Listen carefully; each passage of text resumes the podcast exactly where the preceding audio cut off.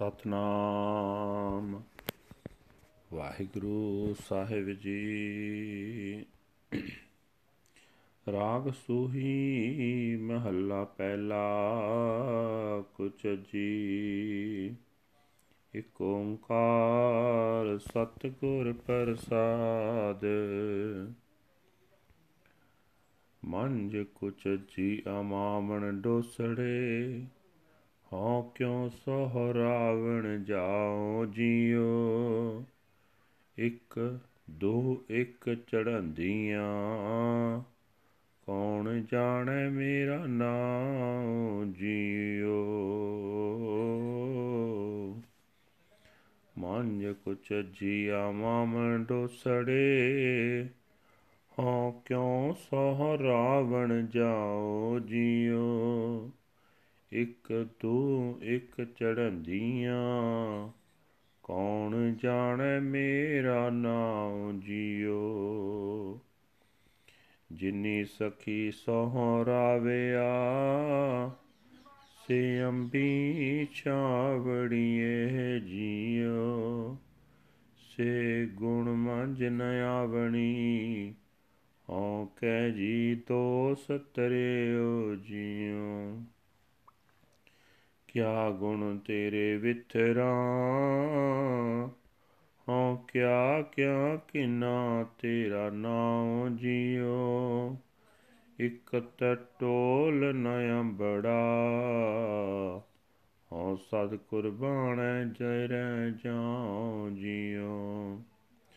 ਸੋਇਨਾ ਰੂਪਾ ਰੰਗਲਾ ਮੋਤੀ ਤੈ ਮਾਣਕ ਜੀਓ। ਸੇ ਵਸਤੂ ਮੈਂ ਸਹ ਦਿੱਤੀਆਂ, ਮੈਂ ਤਿਨ ਸਿਉ ਲਾਇਆ ਚਿਤ ਜੀਓ ਮੰਦਰ ਮਿੱਟੀ ਸੰਦੜੇ ਪੱਥਰ ਕੀਤੇ ਰਾਸ ਜੀਓ ਹਉ ਐਨੀ ਟੋਲੀ ਭੁੱਲੀਅਸ ਤਿਸ ਕੰਤ ਨਾ ਬੈਠੀ ਪਾਸ ਜੀਓ ਅੰਬਰ ਕੂੰਜਾਂ ਕੋਲੀਆਂ, ਬਗ ਬਹਿਟੇ ਆਏ ਜੀਓ। ਸਾਤਨ ਚੱਲੀ ਸੋਹਰੇ, ਕਿਆ ਮੋਹ ਦੇਸੀ ਅਗੇ ਜਾਏ ਜੀਓ। ਸੁੱਤੀ ਸੁੱਤੀ ਝਾਲ ਥੀਆ, ਭੁੱਲੀ ਵਾਟੜੀ ਆਸ ਜੀਓ। ਤੈਸਹਿ ਨਾਲੋਂ ਮੁਤਿਅਸ ਦੁਖਾਂ ਕੂ ਤਰਿਆਸ ਜੀਓ ਤੁਧ ਗੁਣ ਮੈਂ ਸਭ ਅਵਗਣਾ, ਇਕ ਨਾਨਕ ਕੀ ਅਰਦਾਸ ਜੀਓ ਸਭ ਰਾਤੀ ਸੁਹਾਗਣੀ, ਮੈਂ ਦੁਹਾਗਣ ਕਾਈ ਰਾਤ ਜੀਓ ਤੁਧ ਗੁਣ ਮੈਂ ਸਭ ਅਵਗਣਾ।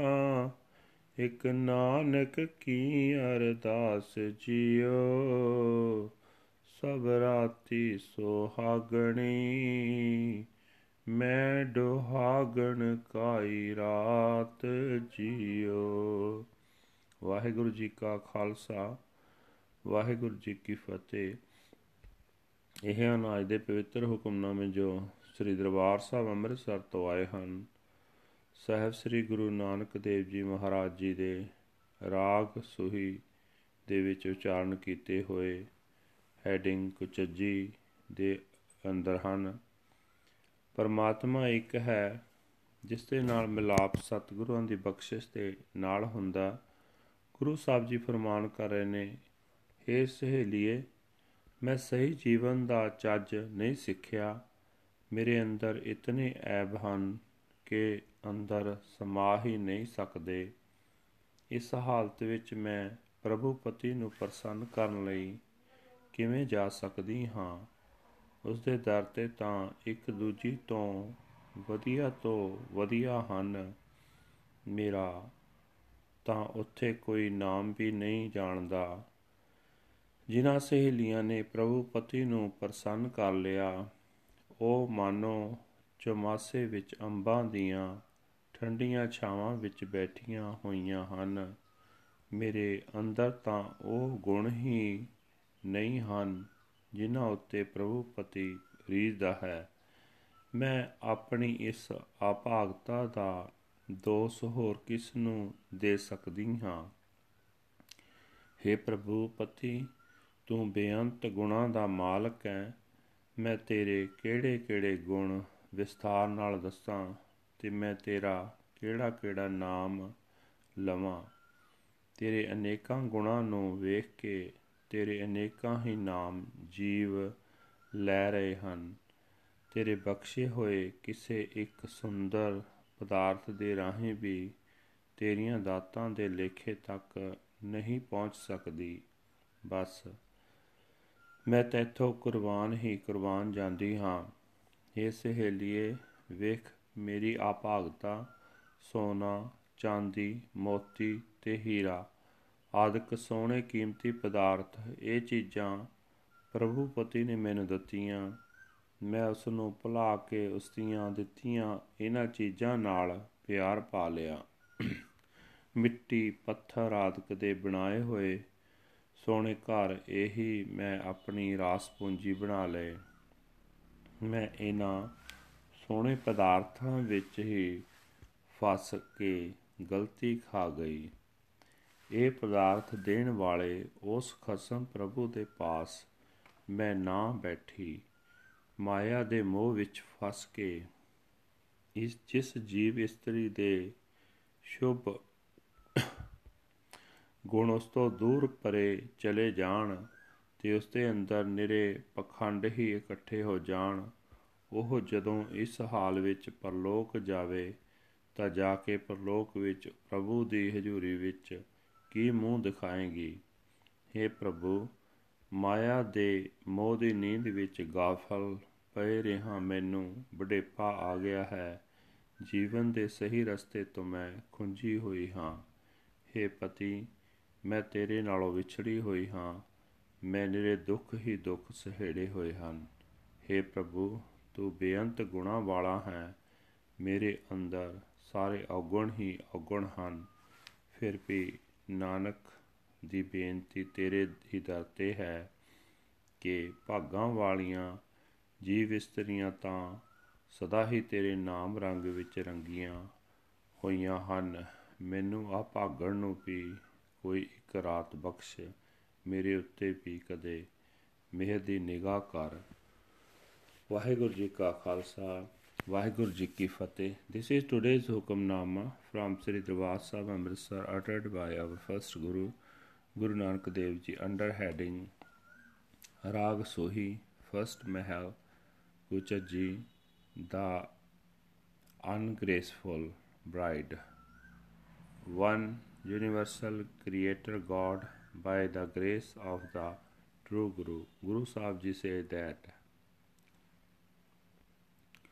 I am ungraceful and ill mannered, full of endless faults. How can I go to enjoy my husband, Lord? Each of his soul brides is better than the rest. Who even knows my name? Those brides who enjoy their husband, Lord, are very blessed, resting in the shade of the mango tree. I do not have their virtue. Who can I blame for this? Which of your virtues, O Lord, should I speak of? Which of your names should I chant? I cannot even reach one of your virtues. I am forever a sacrifice to you. Gold, silver, pearls, and rubies are pleasing. My husband, Lord, has blessed me with these things, and I have focused my thoughts on them. Palaces of brick and mud are built and decorated with stones. I have been fooled by these decorations and I do not sit near my husband, Lord. The cranes shriek overhead in the sky, and the herons have come to rest. The bride has gone to her father in law's house in the world hereafter. What face will she show? She kept sleeping as the day dawned. She forgot all about her journey. She separated him, herself from her husband, Lord, and now she suffers in pain. Virtue is in you, O Lord. I am totally without virtue. This is Nanak's only prayer. You give all your nights to the virtuous soul brides.